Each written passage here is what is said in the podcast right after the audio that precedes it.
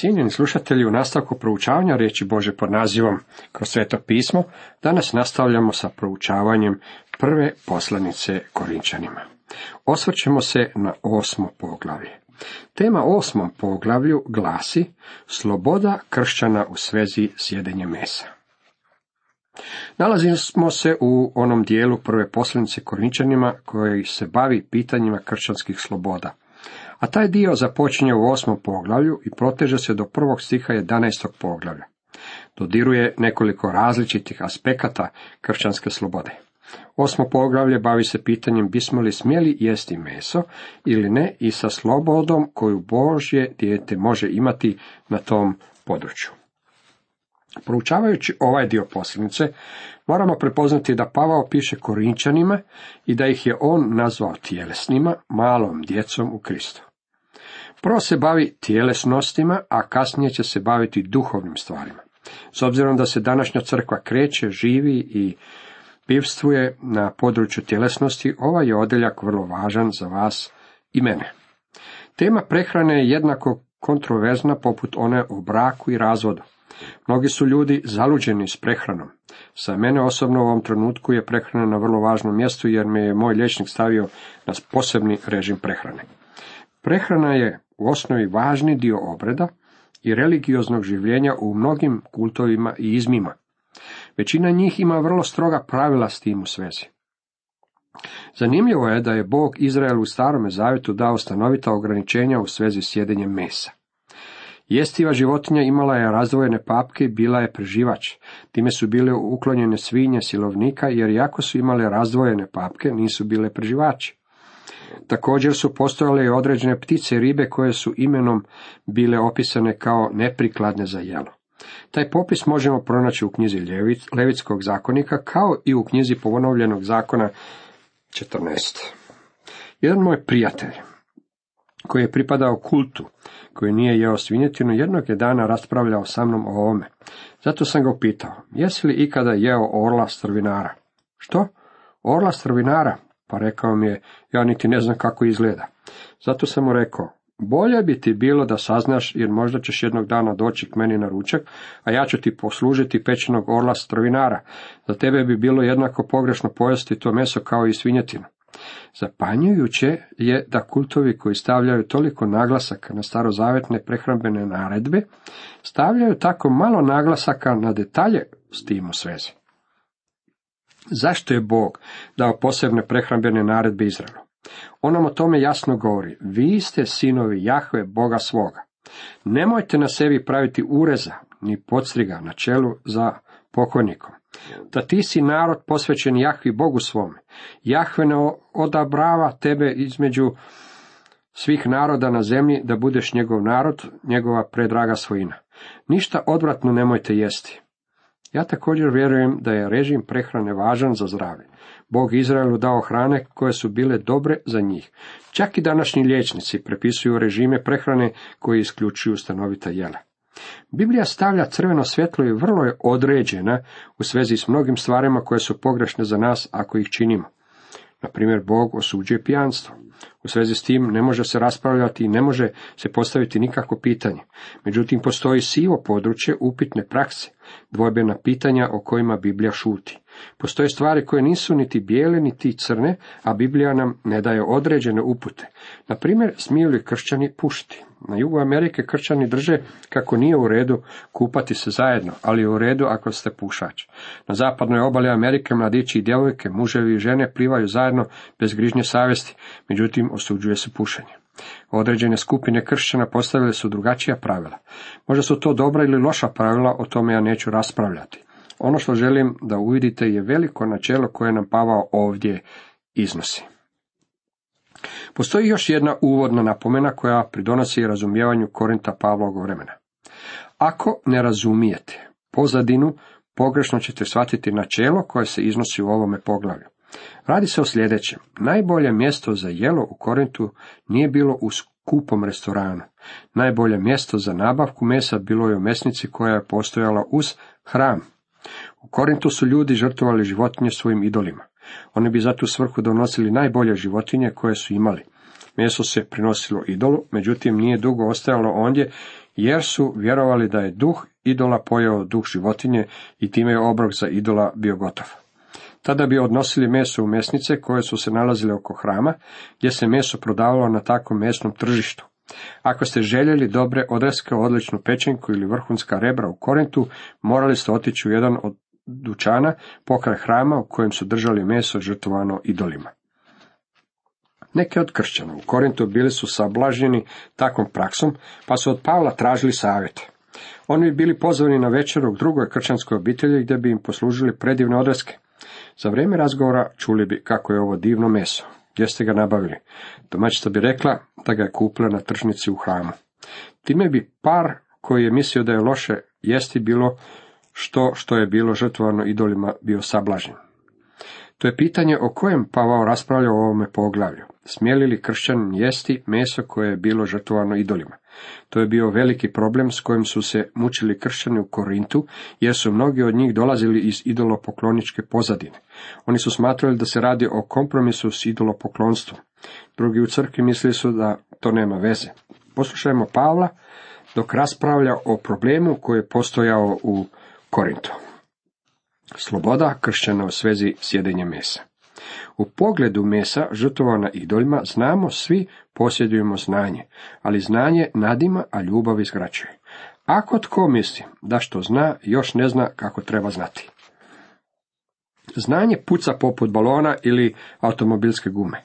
Ljubav ne puca, već ona ispunjava. Ljubav prema Bogu i ljubav prema drugima trebali bi određivati naše ponašanje. Samo znanje napuhava i čini nas grubima u našem postupanju prema drugima. U toj su opasnosti mnogi ljudi koji smatraju da imaju znanje, a opet u stvarnosti znaju jako malo. Dopustite mi da vam iznesem jednu ilustraciju. Upravo smo završili službu na biblijskoj konferenciji na kojoj je šest mladih ljudi prihvatilo Krista. Jedan čovjek mi je prišao i zahtijevao od mene da se odvojimo od ostalih s njim i diskutiramo tome i temi izabranja. On je pogrešno sklačio kako sam ja dopustio nešto pogrešno kroz moju poruku. Dvojio sam nekoliko trenutaka da porazgovaram s njim, dok nisam zaključio da on ne želi razgovarati o tome, već mi je on želio reći što misli o izabranju. Otkrio sam da je nedavno čitao o toj temi i da je mislio da zna sve o tome. Slušajući ga, sjetio sam se samoga sebe kao mladog studenta teologije koji je otišao u sobu profesora teologije kako bi mu rekao što ja mislim o temi izabranja. Mislio sam da mu govorim nešto što on nije znao. Mene ne zanima na kojem stupnju duhovnog razvoja se vi danas nalazite, jer je činjenica da ne znate sve o svakoj temi, a ne znam to niti ja. Svi mi se nalazimo u procesu učenja. Pavao je mogao reći za sebe. U Filipijanima 3.10 zapisao da upoznam njega i snagu uskrsnuća njegova i zajedništvo u patnjama njegovim. Znanje o Kristu je ono što nam je potrebno više od sveg drugog. Da je čovjek koji je želio razgovarati o izabranju bio vođen ljubavlju, tada bi se radovao zbog obraćenja tih mladih ljudi, a ne bi me odvodio od ljudi kojima je bilo potrebno ohrabrenje i savjet. Pavao je rekao da mi imamo stanovito znanje i zbog tog određenog znanja njime je uvjetovano naše ponašanje. Dalje kaže, a ljubi li tko Boga, Bog ga poznaje. Moramo se voditi ljubavlju, a ne znanjem. Dakle, u pogledu blagovanja mesa žrtvovana idolima znamo, nema idola na svijetu i nema Boga do jednoga. Nakon što ste došli Kristu, nakon što imate Božu riječ, tada znate da je idol ništavnost. Na takav je način Pavao govorio o idolima, oni su ništa.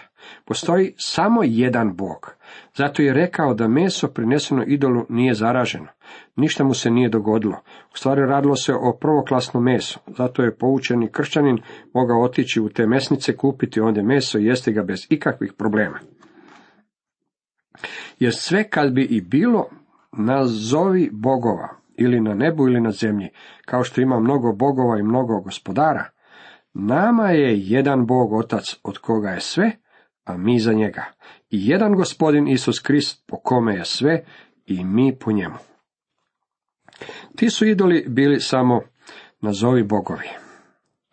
Dok sam stajao na ruševinama Apolonova hrama u Korintu, razmišljao sam o ovom odjeljku Biblije. Razmišljao sam o svim žrtvama koje su bile prinesene Apolonovu liku. Sve je to bila ništavnost. Meso je bilo doneseno idolo, stajalo je ondje neko vrijeme, a zatim su ga odnosili u mesnicu. Na mesu to nije ostavilo nikakvog traga. Idol je bio ništavan. Upućeni krčanin je to znao. Znao je da postoji samo jedan Bog Otac i da postoji samo jedan gospodin Isus Krist. On je stvorio sve, o sve pripada njemu. Ali nemaju svi toga znanja. Neki navikli na idole, još jedu meso kao idolima žrtvovano i njihova se savjest kalja jer je nejaka. Oni koji su slabi, bebe u Kristu, tjelesni kršćani, bili su oni čija se savjest haljala mesom prinešenim idolima. Oni nisu imali spoznaju, mučila ih je njihova savjest, pa su zato kritizirali one koji su osjećali slobodu jesti meso. Moram napomenuti kako tu istu stvar nalazimo i dan danas. Imamo ljude koji sebe nazivaju odvojenim kršćanima. Oni misle da su jako duhovni, a u stvari otkrivaju da nemaju spoznaju. Oni su ti koji drugima govore da ne smiju raditi ovo ili ono. Oni su ti koji su uvrijeđeni kršćani, koji upotrebljavaju svoje kršćanske slobode.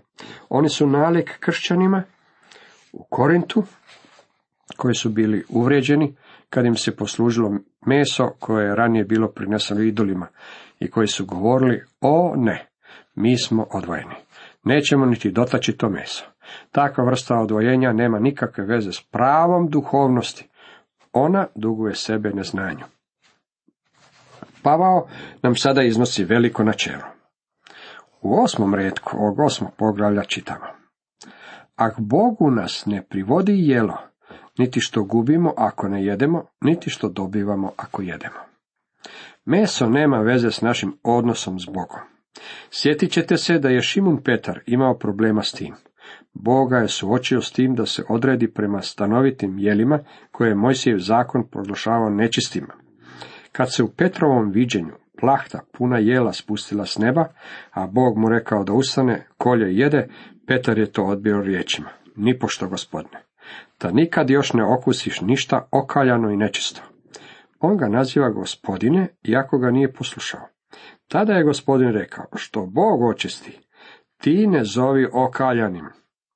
Drugim riječima, Bog više ne pravi razliku između čistih i nečistih životinja. To je prošlost. Mi danas možemo jesti bilo koju životinju koju želimo jesti. U jednom restoranu u San Antoniju možete naručiti zmije, čegrtuše.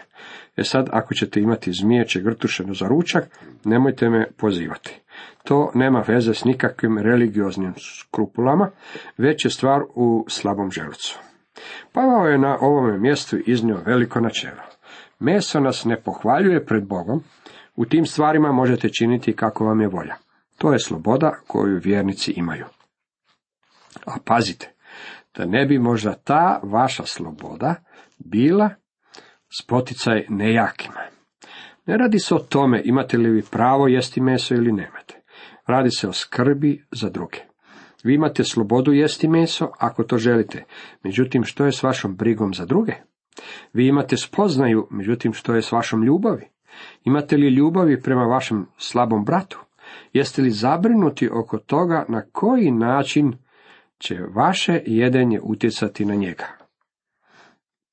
Jer vidi li tko tebe, koji ima znanje za stolom u hramu i do lomskomu, neće li se njegova savjest, jer je nejaka, izgraditi da jede žrtvovano idelima? Razlog zbog kojeg mi, koji smo u kršćanskoj službi, ne činimo stanovite stvari, je taj da njima ne bismo uvredili druge. Dopustite mi jednu ilustraciju.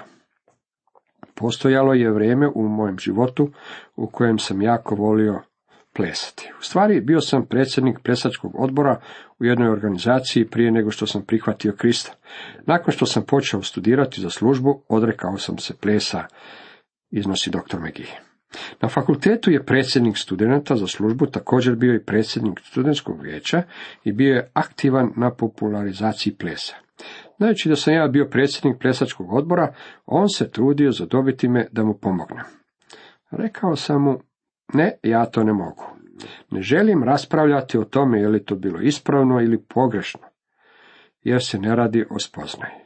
Postoji mnogo stvari koje ja imam slobodu činiti, ali koje ja unatoč tome ne činim. Zašto? Moja odluka utemeljena je na ljubavi. Ne želim povrijediti svog slabijeg brata. Zbog mojeg primjera i on bi se mogao naći na plesnom podiju, plešući fandango ili koji god je ples danas popularan, a ja ne želim biti odgovoran za to što sam ga odvukao od gospodina. On je slabiji brat. Iz tvoga znanja propada nejaki brat za koga je Krist umro. Vidite, mi djelujemo na drugčijem načelu. Radi se o utjecaju našeg postupka na slabijeg brata ili našeg bližnjeg. Vidite, znanje je nakon svega vrlo opasna stvar. Tako griješeći protiv braće i ranjavajući njihovu nejaku savjest protiv Krista griješite. Kad smo odgovorni zašto je neki vjernik otpao od Krista, takvim svojim postupkom potvrđujemo samog Krista i povređujemo njegovu veličinu.